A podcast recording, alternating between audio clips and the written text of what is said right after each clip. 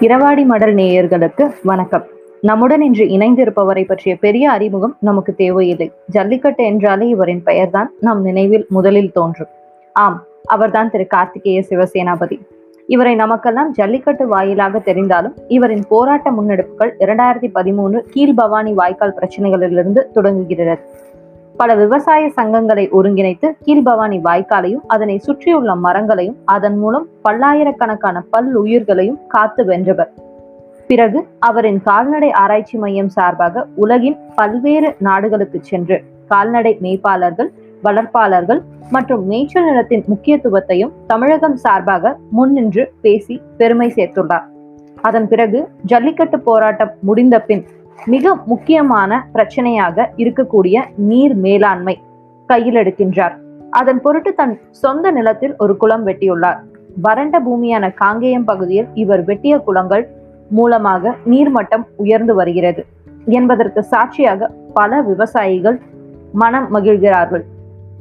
கால்நடை தொட்டு இயற்கை மற்றும் நீர்நிலைகள் போன்ற பிரச்சனைகளோடு மட்டுமல்லாமல் இடஒதுக்கீடு ஒடுக்கப்பட்டவர்களின் உரிமை என பலதரப்பட்ட நிகழ்வுக்கு ஒரு குரல் கொடுத்துள்ளார்.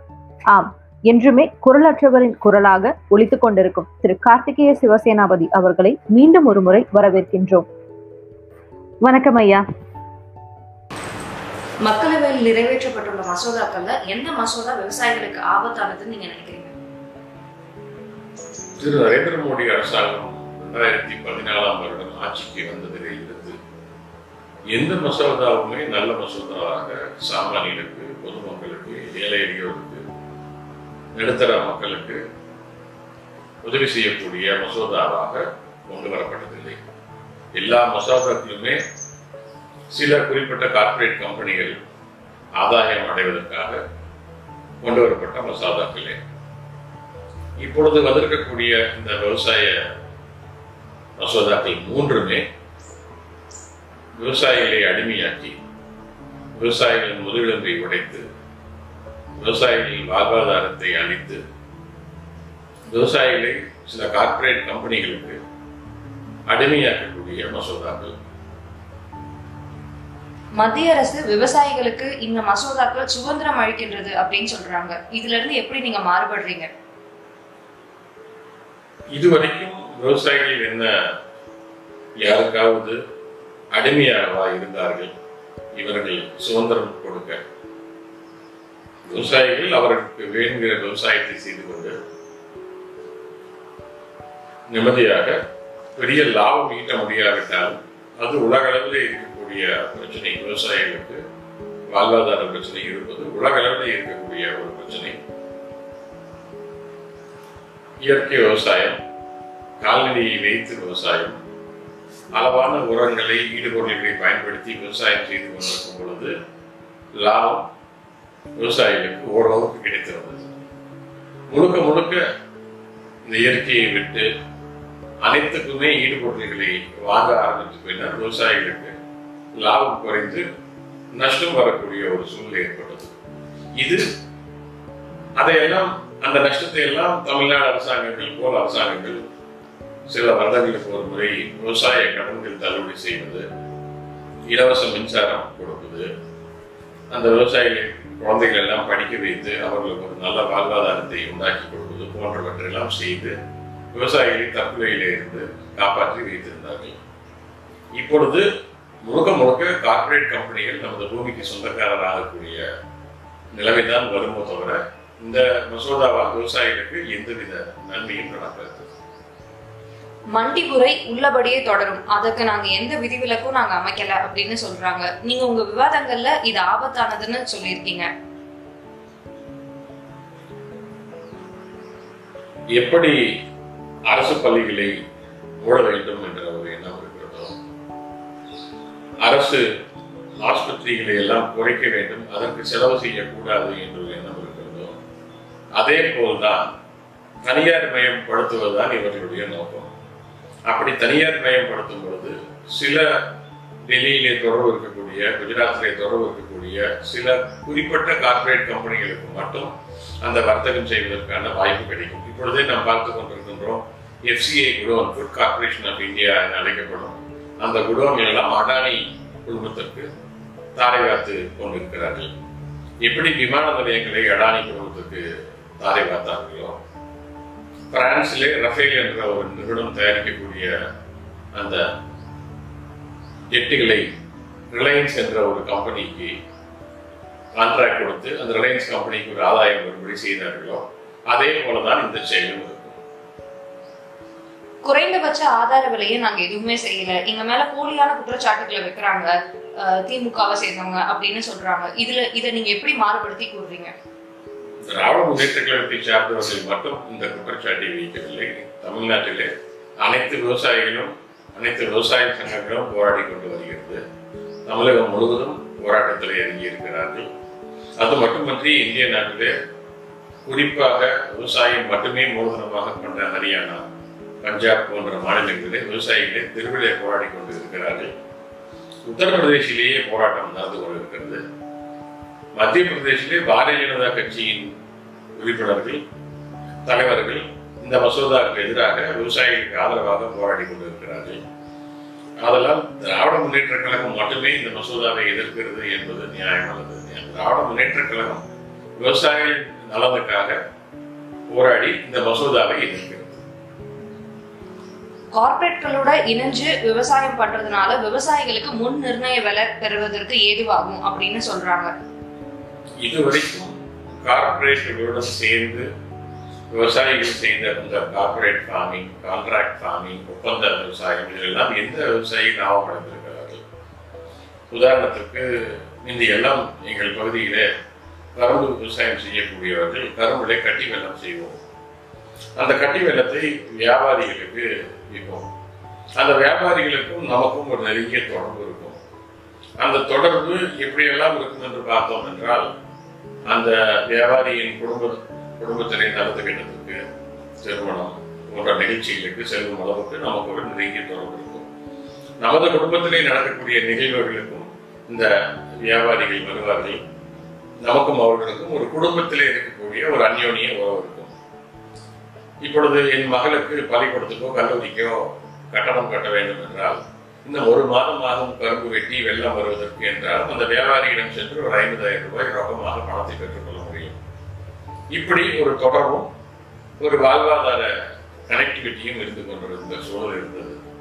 சர்க்கரை ஆலைகள் எல்லாம் வந்து அதற்கு பின்னர் நீங்கள் எங்களுக்கு சர்க்கரையை கொடுத்து விடலாம் எங்களுக்கு கருப்பை கொடுத்து விடலாம் நாங்களே வெட்டி எடுத்துக்கொள்வோம் நாங்களே லாரி அனுப்பி எடுத்துக்கொள்வோம் என்று ஆரம்பத்திலே மிகவும் அழகாக நிறைய நம்மளை எல்லாம் மயக்கக்கூடிய சொற்களை பயன்படுத்தி எல்லாம் நாங்கள் பார்த்துக் கொள்கிறோம் என்று ஒரு கண் மருத்துவமனையின் விளம்பரம் வந்தது. அது போல அழகாக பேசி அந்த சர்க்கரை ஆலைகள் நம்மளிடம் அந்த கரும்பை அவர்களுக்கு கொடுக்க சொன்னார்கள். நாங்களும் பிரியமாக கொடுத்தோம். ஒன்று இரண்டு வருடங்கள் அது நன்றாக போய் கொண்டிருந்தது மூன்றாவது வருடம் எங்களிடம் வெட்டுவதற்கு ஆள் கிடைக்கவில்லை. நீங்களே வெட்டுவதற்கு ஏற்பாடு செய்யுங்கள். அடுத்த வருடம் லாரி எங்களுக்கு கிடைப்பது சிரமமாக இருக்கிறது. நீங்களே லாரிக்கு ஏற்பாடு செய்ய என்றார்கள் லாரிக்கு மாமூல் இப்படி பலவிதமான பிரச்சனைகள் ஏற்பட்டு இந்த கரும்பு விவசாயம் செய்வதே ஒரு மிகப்பெரிய கஷ்டமாக லாபம் வராத தொழிலாக மாறிய சூழல் என்று காண முடிகிறது இந்த கரும்புக்கு மட்டும்தான் இந்திய நாட்டிலேயே state advised price central advised price என்று விலை இருக்கிறது. கண்ட்ரோல் ஆக்ட் என்ற ஒரு ஆக்ட் இருக்கிறது. இந்த பகுதியில கரும்பு விவசாயம் செய்தால் இந்த ஆலைக்கு மட்டும்தான் கொடுக்க முடியும் வேறு ஆலைக்கு கொடுக்க முடியாது. அப்படி கொடுக்க வேண்டும் என்றால் இந்த சர்க்கரை ஆலையிலிருந்து என்ஓசி வாங்க வேண்டும் என்ற ஒரு சட்டம் இருக்கிறது. இதே போலதான் இது போன்ற ரிலையன்ஸ் போன்ற அடானி போன்ற நிறுவனங்கள் வந்த பிறகு நாம் செய்யக்கூடிய விவசாயத்தை இவர்களுக்கு தான் கொடுக்க வேண்டும். அப்படி கொடுக்காவிட்டால் இவர்களிடமிருந்து என்ஓசி வாங்க வேண்டும் என்ற ஒரு சூழலும் வரும். இப்பொழுது கரும்பு வளர்த்தி இங்கே அங்கங்கே இருக்கக்கூடிய ஆலைகளுக்கு தனியார் ஆலைகளுக்கு மட்டும்தான் கொடுக்க வேண்டும் என்ற சட்டம் இருக்கிறது. இந்திய நாடு முழுவதும் கிட்டத்தட்ட ஒன்றரை இரண்டு லட்சம் கோடி ரூபாய் கரும்பு விவசாயிகளுக்கு பணம் பட்டுவாடா செய்யாமல் இருக்கிறது. தமிழ்நாட்டில் மட்டும் ரெண்டாயிரம் கோடி ரூபாய் விவசாயிகளுக்கு பணம் வராமல் இருக்கிறது. இதுதான் கரும்பு விவசாயி இந்த கான்ட்ராக்ட் ஃபார்மிங் ஒப்பந்த விவசாயத்தில் இருக்கக்கூடிய ஒரு சிக்கல். இன்னொரு உதாரணம் இங்கே கரூருக்கு அருகே காகிதபுரம் என்ற ஒரு ஊரிலே TNPL Tamil Nadu news student limited என்ற ஒரு நிறுவனம் இருக்கிறது. தமிழ்நாடு அரசாங்கத்தின் நிறுவனமே அது. இருந்தாலும் லாபகரமாக ஒரு கார்ப்பரேட் கம்பெனியாக நடந்து கொண்டிருக்கிறது.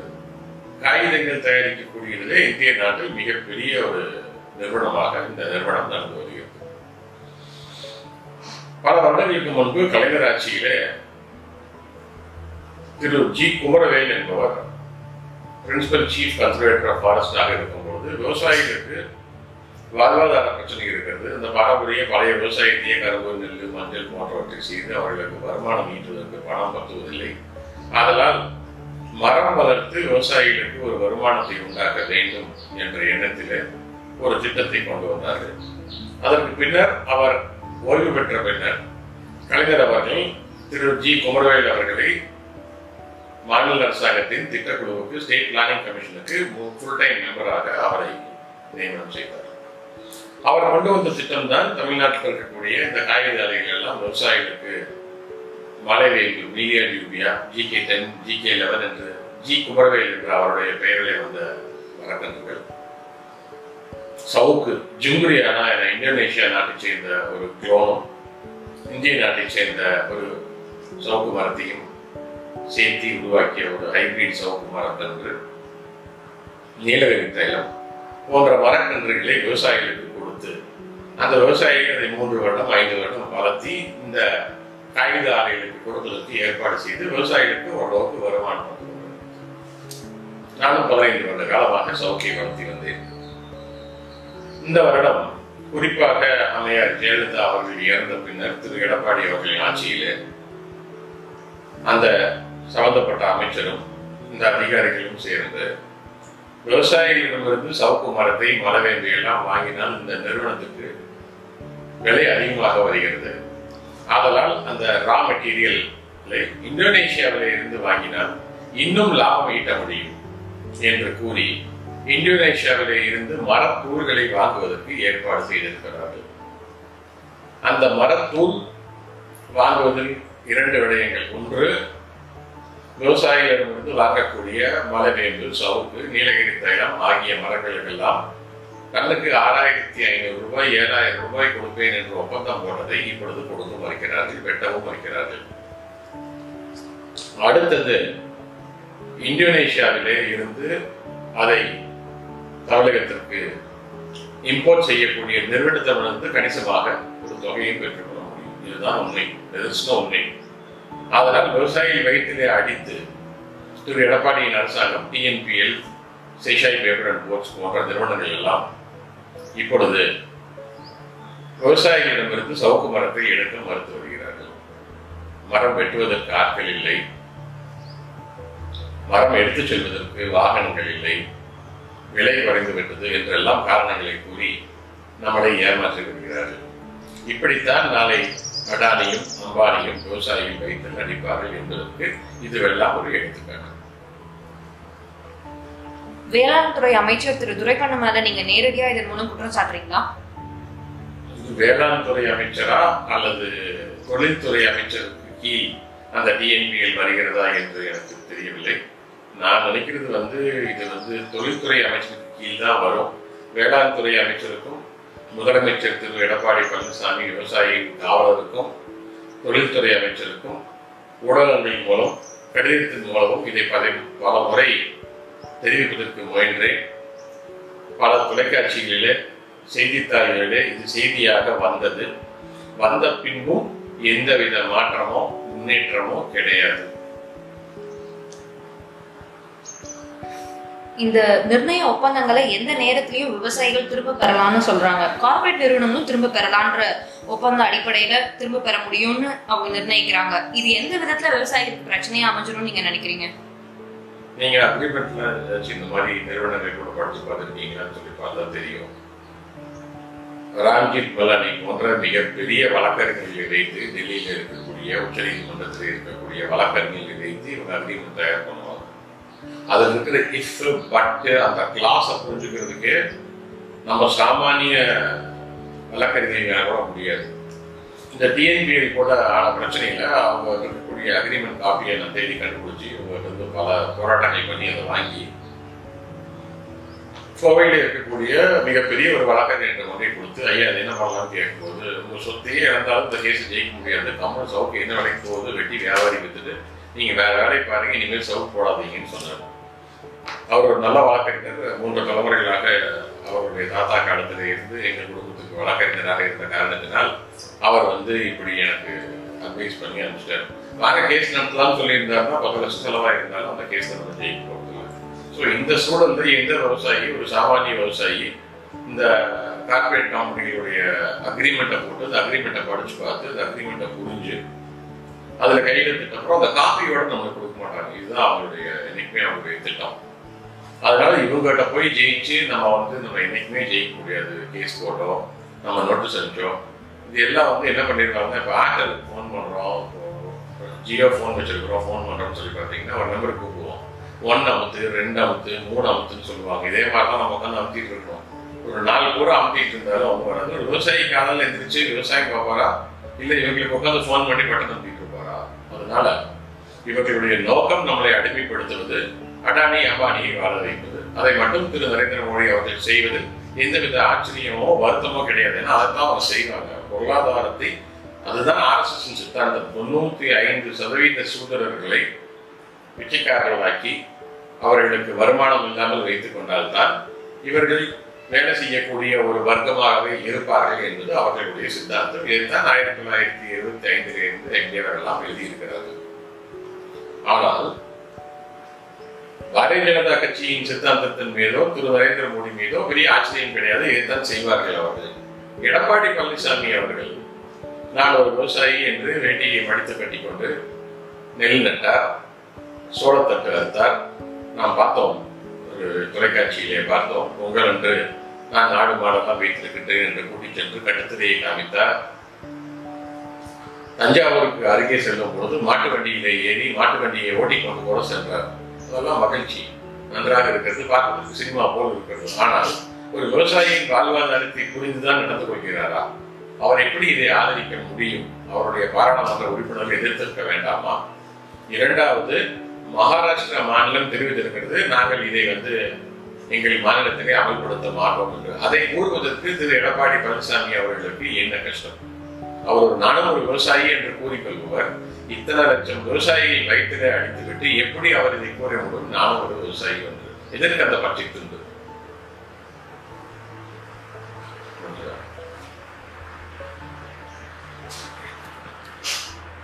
முதலமைச்சர் எடப்பாடி அவர்கள் வந்து தொடர்ந்து திராவிட முன்னேற்ற கழகம் எப்பொழுதுமே அவங்களுக்கு வந்து எதிரான கருத்துக்களை முன் வச்சு குற்றம் மட்டுமே சொல்லிட்டு இருக்காங்க. இதை எப்படி சரி செய்ய முடியும்னு முடிஞ்சா சொல்லுங்கன்னு கேக்குறாங்க.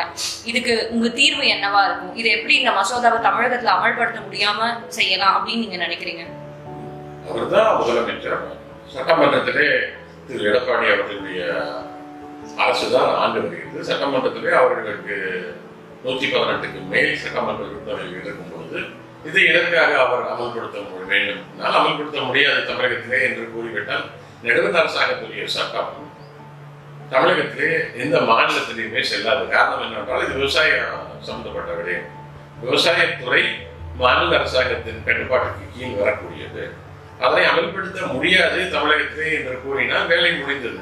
அதை செய்வதற்கு இவருக்கு தைரியம் இருக்கிறதா? ஒரு விவசாயி முதலமைச்சர் என தன்னை தானே அறிவித்துக் கொள்ளும் திரு எடப்பாடி பழனிசாமி அவர்களுக்கு அதை செய்வதற்கு தைரியம் இருக்கிறதா? அதை விட்டுவிட்டு திராவிட முன்னேற்ற கழகம் அவர் மீது குற்றம் குற்றம் கூறுகிறது என்றால் எதிர்க்கட்சியாக இருக்கும் பொழுது ஒரு அரசாங்கத்தின் கமிஷன்ஸ் அண்ட் கமிஷன்ஸ் என அழைக்கப்படும் ஒரு நல்ல ஆட்சி செய்யாமல் இருந்தால் அதை எதிர்க்கிறது தான் ஒரு எதிர்க்கட்சியின் வேலையை தவிர இவர் செய்வதையெல்லாம் எதிர்த்து கொண்டு இருப்பது திராவிட முன்னேற்ற கழகத்தின் வேலை கிடையாது. மிக துல்லியமான கருத்துக்களை வேளாண் மசோதா இரண்டாயிரத்தி இருபது சட்ட திருத்தம் எந்த மாதிரியான வரையறுக்கப்பட்டிருக்கு? இதன் மூலம் யார் யாரெல்லாம் பயனடைவார்கள்? யார் யாருக்கு சாமானிய விவசாயிக்கு அவனுடைய வாழ்வாதாரங்கள் எவ்வாறெல்லாம் பாதிக்கப்படுகின்றது என பல்வேறு தரப்பட்ட கருத்துக்களை நம்முடன் பகிர்ந்து கொண்டமைக்கு மனமார்ந்த நன்றிகள் ஐயா. ஆஹ் இதன் மூலம் எங்களுடன் இணைந்து இதனை கேட்டறிந்த அனைவருக்கும் மனமார்ந்த நன்றிகளையும் தெரிவித்துக் கொள்கின்றேன். நன்றி வணக்கம்.